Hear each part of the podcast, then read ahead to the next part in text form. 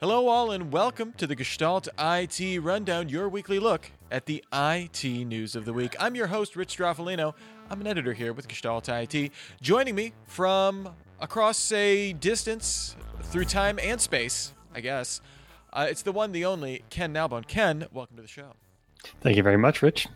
I appreciate you making the temporal journey.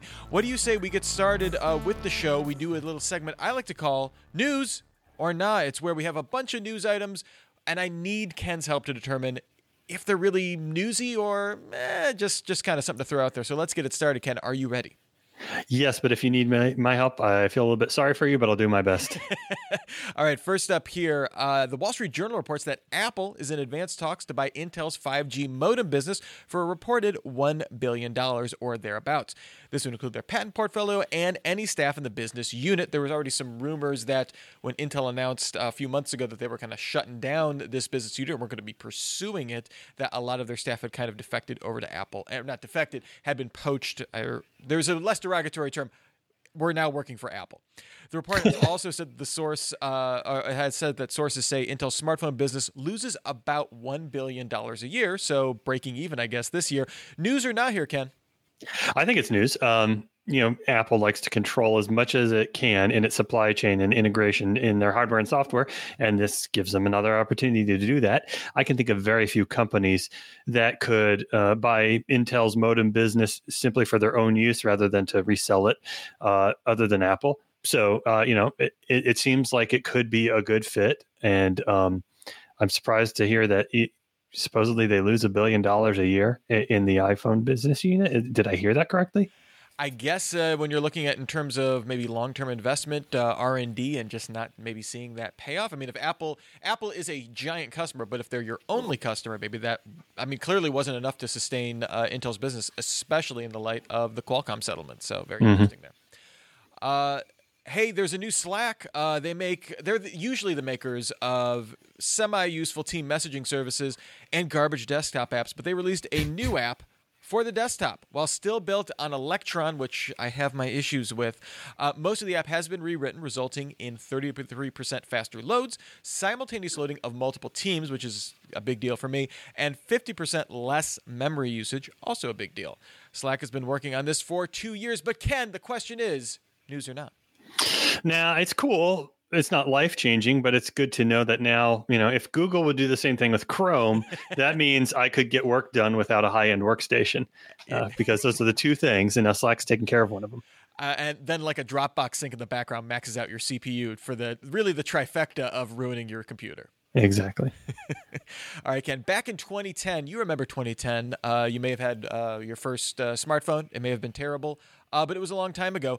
Plaintiffs brought a class action lawsuit against Google for collecting unencrypted Wi Fi traffic using their Street View vehicles. It was basically a default portfolio on there that they would just connect to any open network and soak up all the traffic. It was kind of a big deal back then. It's been a while. A settlement has now been submitted as of July 18th that would see Google pay $13 million and commit to destroying any data they collected, something they've stated they were already going to do, but I guess it's now official in court. Uh, only network owners, as part of the class action lawsuit, would receive an individual payout, meaning that the thousands or tens of thousands of people that were affected by this, the vast majority of them would not get uh, any. Uh, uh, financial compensation for that, and most of that would go to attorney's fees, with anything remaining going to consumer privacy advocacy groups. Uh, the settlement requires approval of a judge in the case, so it might not actually go into effect. But this is significant because a 2013 U.S. Court of Appeals decision uh, had rejected Google's argument in the case that this was akin to just collecting FM radio or, or just radio signals, something that were out in the open and for anyone to receive. And it said they could be liable under the U.S. wiretapping uh, uh, authoriz- or, uh, Act, which would see them incur a $10,000 fine per violation. So per router that they connected to, again, with tens of thousands of those, could add up to quite a bit. Google settling on a potential wiretapping case here, Ken, nine years in. News or not? Not really. It's a very meager settlement. Um, I don't know what the U.S. Court of Appeals based their decision on. I'm kind of in agreement with Google. They were collecting unencrypted Wi-Fi traffic. It, you know, people are just blasting it out. I know that there's a lot of non-savvy consumers who do that. That hopefully have changed since then, but it's not Google's fault that they're being careless. So eh, you know, it, it's nine years. time to put it in the past. Yeah, I, w- I was surprised to see that crop up, and it, it just reminded me though that that was such a huge hot point of you know is Google violating privacy or you know uh, and and kind of that realization, yeah, that hey, um, when you don't encrypt your Wi-Fi, uh, that's that's kind of like shouting it to the world there. All right, cool story here, Ken. But the question is, is it news? At the conference on innovative uh, data systems research, Two researchers demonstrated a paper uh, that showed DNA storage for a SQL database. While write speeds were still painfully slow, looking at just a few kilobits per second, the researchers see this eventually being viable as an archive tier in a database, theoretically replacing tape with even more density and durability. The researchers also demonstrated the ability that DNA storage can also support SQL operations to selectively access and process parts of the data, effectively using it as a parallel compute layer as well. Structured data on DNA can news or not? No, I mean, it's it's uh, cool in theory. It's another one of those things that oh, someday this may be a thing, but it's clearly not now. Uh, you know, with the as you mentioned, the the painfully slow speeds, it's probably likely very expensive as well. Who knows if they actually make this a viable product in the future? Then it'll be news. It's not. Yeah, this is this is this was a cool science project. It is interesting though. Microsoft did come out with kind of like an automated way to do uh, DNA uh, read and writes, aka no human operator in the middle, which is kind of a big deal when you're talking about computing. But yeah, this is still purely theoretical, although mm-hmm. seems like we're seeing a trickle of advances uh, every couple of months. So maybe there's some uh, where there's some innovative fire where there's science smoke. I don't know how the metaphor works. Next up on News or None, I think the final one we'll have here. VMware announced the acquisition of Bitfusion last week, who makes, uh, or they're the maker of an elastic and virtual OS for hardware accelerators. What that really means is VMware plans to integrate it into vSphere, uh, allowing them to virtualize hardware resources for AI workloads. It's kind of uh, a Bitfusion's whole bag there. Uh, VMware getting into this market here, Ken. News or not? Uh, at first, I thought it wasn't news because we hear about some kind of acquisition by VMware every other week. But uh, on closer inspection, I think it is, and I'll tell you why. Uh, we've seen a lot of acquisitions and activity from VMware trying to get away from being just the virtualization company, right, or at least just the hypervisor company. So they've been talking a lot about their networking and storage uh, virtualization capabilities, as well as all the stuff they're doing in mul- cloud and multi-cloud to enable new application development. Blah blah blah blah blah. trying to get away from the vir- we're the virtualization company moniker. But all of a sudden, they they snatch up Bitfusion, which is going to enable them to basically enhance a lot of the capabilities of vSphere, their virtualization platform, their hypervisor. So it looks like, yeah, you know, as much of a story as VMware is trying to tell around everything that they do that's not virtualization, they're still investing in their main core competency and where they have the biggest lead over anybody in the market, which is their hypervisor. So yeah, uh, I think it's news for that reason. Yeah, and right now I think their their main tech was focused on GPU, you know, kind of uh, doing mm-hmm. this kind of virtualization for GPU workloads, but you know, kind of pointing to the way that the obvious uh, extension of this is, you know, further into FPGAs and that kind of stuff. And it, it's an interesting, I think, maybe hedge against uh, some of this uh, uh, composable infrastructure that seems to be in vogue that could be used for a lot of the same use cases, but isn't necessarily in VMware's wheelhouse. this definitely is. It makes a lot of sense. Mm-hmm. All right. Uh, first up here, uh, first thing I want to discuss here, uh, there was uh, security researcher Sam Jadali detailed a new, uh, uh, you know, kind of security through browser extensions uh, the security vulnerability through browser extensions that he's calling DataSpii. Uh, affected extensions collected URLs, web page titles, and sometimes embedded links of every page a browser visited. The histories were published on fee based service called Nacho Analytics. Links often included tokens that would allow access and, if shared, give anyone with that link access. I mean, obviously. Nacho Analytics had collected pages that included surveillance videos, tax returns, medical records, and more. And we're looking at not just private individuals, but uh, in doing this research, Nacho Analytics basically hosted this, and you could see the information that they had collected. Uh, and we saw that there was internal testing data from Tesla, internal product development uh, pages from Apple, and other corporate secrets. So, you know, again, not just you know your medical imaging or your personal tax returns, but uh, you know uh, implications for a lot of enterprises as well. The privacy policies of the extension said that the data collected would happen and that it would be shared with third parties. Um, still feels extremely disingenuous. Nacho Analytics claims that uh, uh, data collection is opt in and data is scrubbed of names, locations, and other sensitive data. However, looking at this database from the security researcher, it appears uh, they didn't do a good job.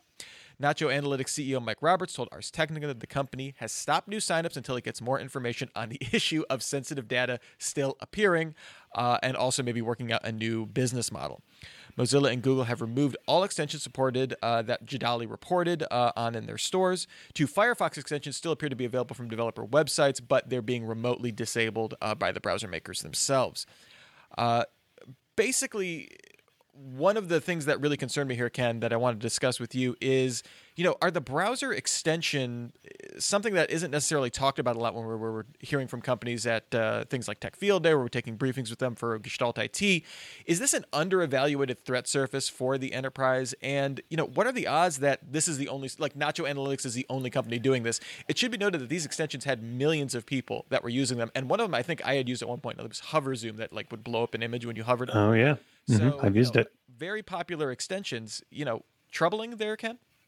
Uh, uh, yeah, it is, and I want to make sure I understand this correctly because that was a lot of stuff. So yeah, it was. You, you said early on that it was a bug in extensions. So, I mean, I, you, when you look at the, you know, the terms of service for most of the extensions are probably telling you that they may share information with third parties. Is the bug that they were collecting more information than they were supposed to be allowed to, or is it really not a bug and it was just you know if you pay attention, this data is always going to these third parties that you have no control over unless you disable the extension entirely. Anyway, that that's the part that's a bit confusing to me. Um, you know, but it is clear based on the story that whether or not they were supposed to be sending all this data, that hey, here's another vector for you know security and privacy concerns. Maybe, maybe less about security because it's not as though these extensions are kind of a way into some enterprise IT environment, but they are a way to collect data, which is more about privacy, somewhat about security in the terms of data breach of customer data being a potential threat, stuff like that. Yeah, it does make me question though that for things like this, where this is as much of you know as a technical issue of installing this plugin or, or, or getting around you know IT policies around you know what mm-hmm. extensions you're allowed to use. Is it also then incumbent for companies to look at the terms of service that their employees are agreeing to when they're you know when they're on a work machine or, or a work related machine you know because i'm sure a lot of these were it wasn't like someone sitting you know in a cubicle or something like that this was probably a work laptop or something like that that they were taking mm-hmm. home using for personal you know uses which i mean everyone does on a work laptop at some point um, and not thinking that this would have any implications or, or be against any kind of IT practices too. I mean, when, when does that become the responsibility of the company to look into? Yeah, that's a very good question. I mean, I have heard of enterprise IT departments basically locking down a laptop and saying you can only install the Uh, extensions that we approve. Of course, I don't think that that the IT department themselves want to be the arbiter of what is and what is not allowed. They'd really like it if they could just you know pass it along to somebody in a compliance or legal department and say, hey, check this out, make sure it's okay from a data collection standpoint or whatever the terms are. We're okay with it technologically. You know, we just want to get approval from somebody that's not us being the cops because i mean who wants that right i mean that's just more work for somebody which is kind of a pain which is kind of why you know maybe many shops aren't doing this, but they probably should. I mean, you, you need to know what's being what's happening on your devices, right? Uh, and so it, it, presents a conundrum. It just presents another thing that you, people have to worry about now when, when it comes to controlling what's going on on their network, on the in on their laptops and their devices, all that kind of stuff. Boy, I'm so glad I'm not a sysadmin anymore when I hear about stuff like this. Yeah, I mean, it really makes you think that it's a thankless task when you can when you can be up on everything and all of a sudden something you think you know. I think it's especially disconcerting because these extensions come from something that looks like an app store. I mean, it, you know, it is the Chrome extension store, or the Firefox extension store, or whatever like that. And I think maybe our experience with with Apple's App Store, which is very locked down and it seems less prone. They've they've had certainly data leak issues. That I'm not saying they're exempt from it, but they seem less prone to those kind of issues. And I think maybe that gets us into a false sense of security when dealing with mm-hmm. other app stores that aren't quite as stringent. Yeah, absolutely. I've seen it time and time again. Pretty much nobody's as stringent as Apple's App Store. Yeah. Whether you're talking about apps on other phones or now browser extensions. It's one more thing to worry about, uh, by the way, for all you sysadmins who are adding this to your list now. Happy Sysadmin Day, which is Friday, July 26th. Just kind of pointing that out there. Nobody ever wished me a happy Sysadmin Day when I was uh, doing the job. So I want to tell everybody out there, Happy Sysadmin Day. I'm thinking of you this Friday. Well, it wasn't a happy day uh, for Equifax as the U.S. Federal Trade Commission announced a settlement with the company over the their uh, their very reported 2017 data breach that exposed personal and payment information on 147 Americans, Canadians, and British nationals. Equifax agreed to pay at least $575 million as part of a penalty, submit to third party assessments every two years, and invest $1 billion uh, to improve their overall security. The fine would reach up to $700 million with up to 420 the, the big variable is 425 million uh, being allocated to compensate consumers and pay for credit protection services. So that amount can be a little variable. Uh, definitely going to be paying 175 million to 48 states uh, as part of various lawsuits that they have with them to settle those cases and 100 million dollars to the US Consumer Financial Protection Bureau cuz I guess they just like money uh, the settlement makes the largest it makes this the largest fine levied by the FTC in this kind of case and represents up to 20% of Equifax's 2018 revenue. So a not insignificant amount for Equifax. Mm-hmm. I'm certainly not saying they don't deserve that or more. But the the interesting thing here is the FTC issuing bigger fines than would theoretically be allowable under GDPR here, Ken. Uh, surprised to see that in the US? Uh, you know, I don't know if I am surprised. Uh, you know, generally speaking, I, sometimes feel consumer protections are not as strong here in the US as they are in the EU now, thanks to GDPR. Mm-hmm. And when I first saw this story, I thought 700 million does not seem very big compared to the amount of damage Equifax yeah. did in this breach. And then I saw that number and I realized, oh, wow, I didn't realize GDPR would be so limiting to the fine that could have been levied against them if they were subject to that, to a law like that. Uh, but, you know, this was a big deal. And who was it that fined Facebook uh, very recently for their their breach? Uh, I guess it wasn't the FTC, but it was that was like a see. It was.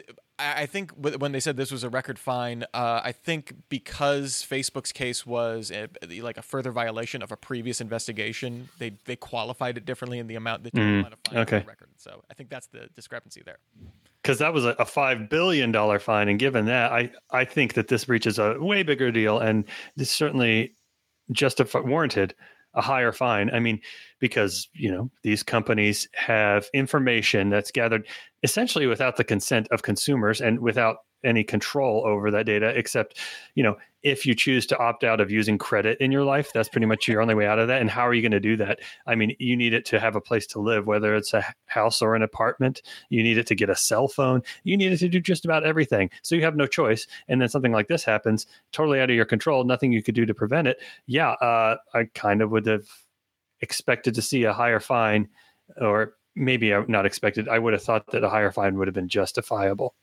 yeah, or yeah, some kind of control because yeah, you're absolutely right. I mean, the thing with any of these big tech companies is, you know, I mean, you can always say there's theoretically competition, right? You like you could use another social network. You're not strictly tied into using Facebook and you can, you know, kind of vote with your feet and leave the platform if if what they're doing is so odious to you or something like that. Obviously, there are ways that Facebook has you locked in in so many different ways. They're wonderful like that.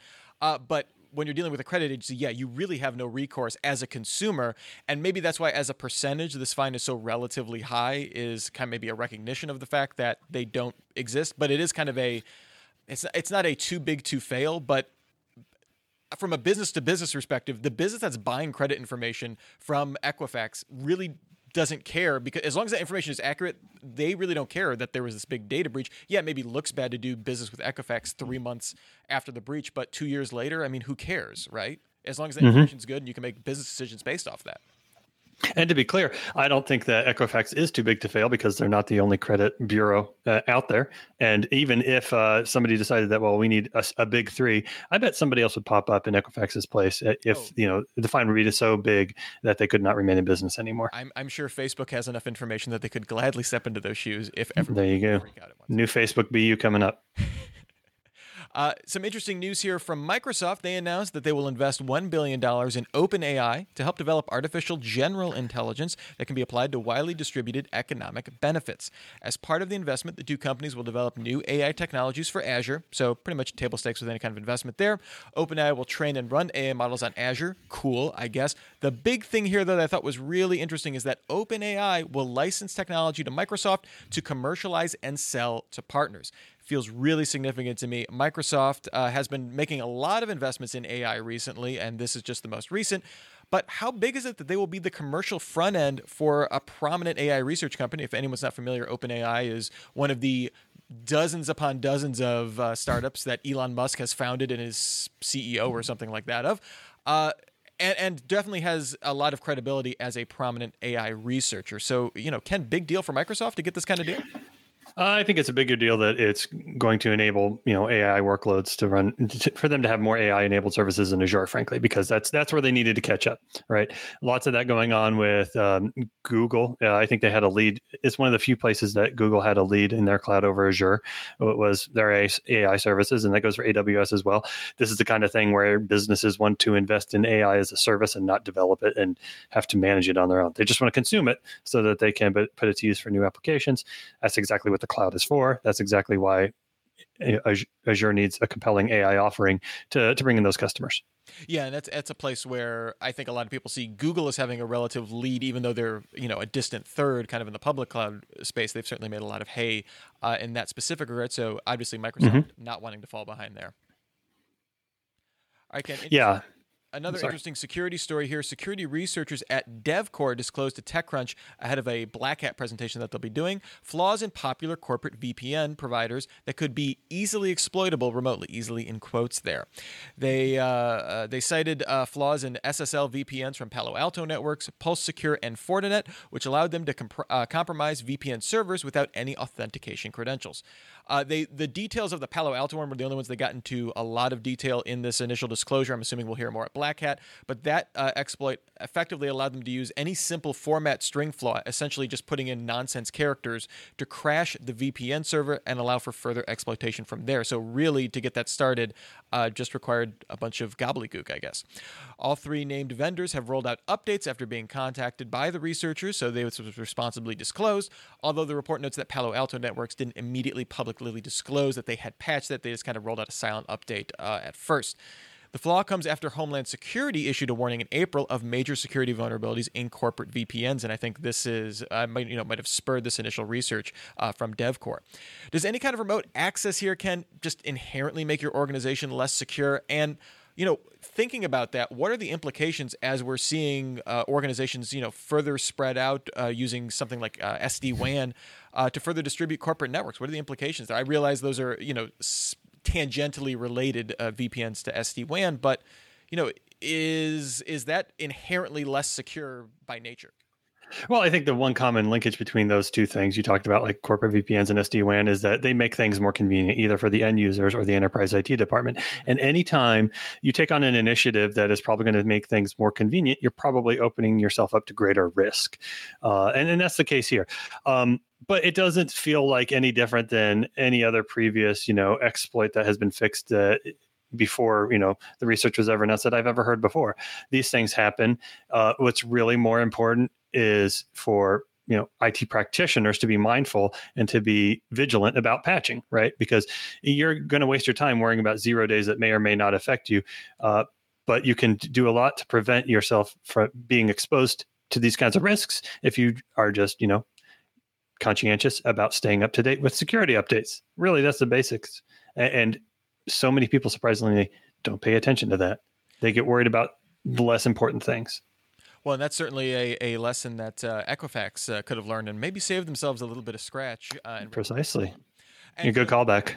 And, well, and and speaking of that, you know, we, we were kind of uh, security heavy uh, on this one. Uh, there was actually a, a, data breach study by IBM. They do this annually. It's the cost of data breach report, and they found that the average data breach cost increased 12% over last year, looking at a five year tail, and now averages 3.92 million dollars.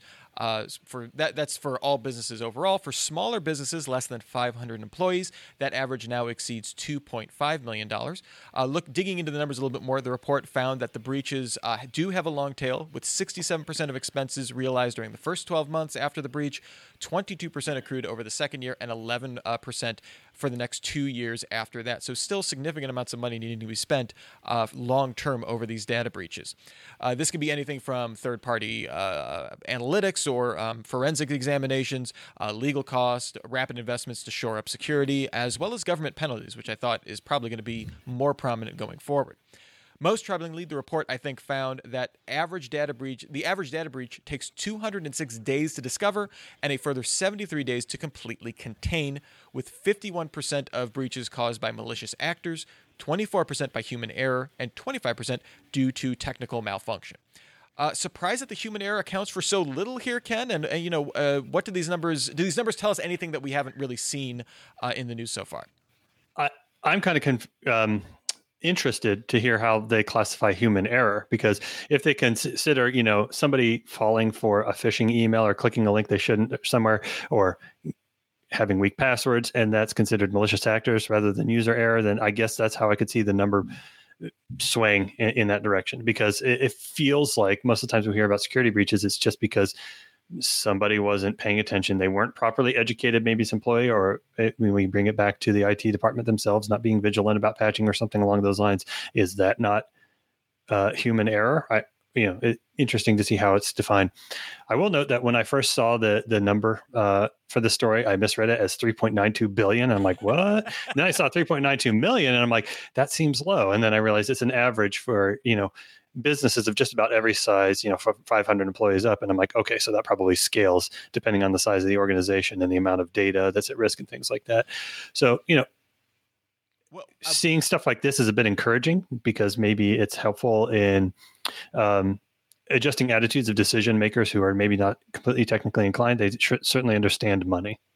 Yeah, definitely. And that 206 days, though, really was, you know, to take that to find a data breach. I understand if it's a I guess if it's a, a technical error, that theoretically could be going on as as you know so you know a, a misconfigured S3 bucket or something like that, right? Would be you know, mm-hmm. classic example of that where you have a, a database just kind of sitting out there that anyone can get to, and yes, there are there is tooling to you know scan you know uh, what you have out there to to make sure that's not accessible or something like that.